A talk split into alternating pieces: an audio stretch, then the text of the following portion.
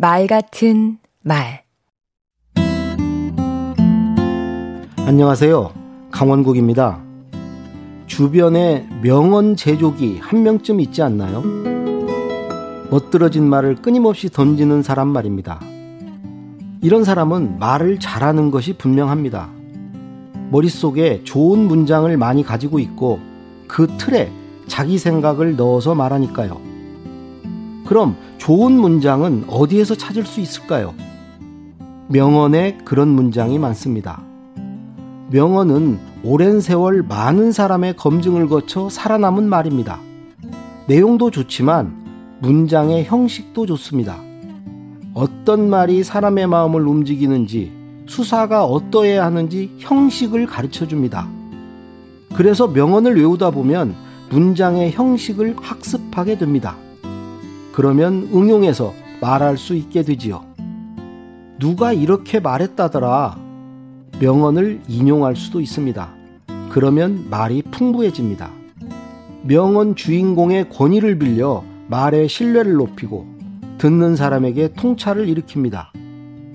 제 또래들 사이에서는 한때 명언이 들어있는 일기장이 인기였습니다.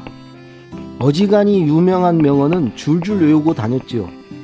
그런데 지금 다시 아포리즘이란 이름으로 많은 사람이 명언을 찾는 것 같습니다. 아포리즘을 사전에서 찾아보니까 경험적 진리를 압축된 형식으로 나타낸 짧은 글이라고 되어 있습니다. 그런데 왜 젊은 세대들이 이런 아포리즘을 찾는 걸까요? 간결함과 가성비를 추구하는 그들의 취향에 맞아서?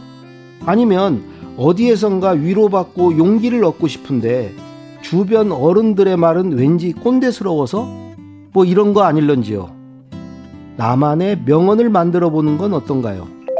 어떤 사안에 대한 입장이나 의견, 주장을 한 문장으로 정리해 보세요.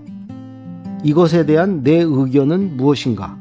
이때 이것은 우리 경제일 수도 있고 코로나 사태일 수도 있고 화제의 인물일 수도 있습니다. 그 생각을 한 문장으로 표현하면 바로 그게 나의 명언입니다. 늘 생각하고 메모하고 말해보면서 내 안에 명언을 쌓아나가 보시기 바랍니다. 강원국의 말 같은 말이었습니다.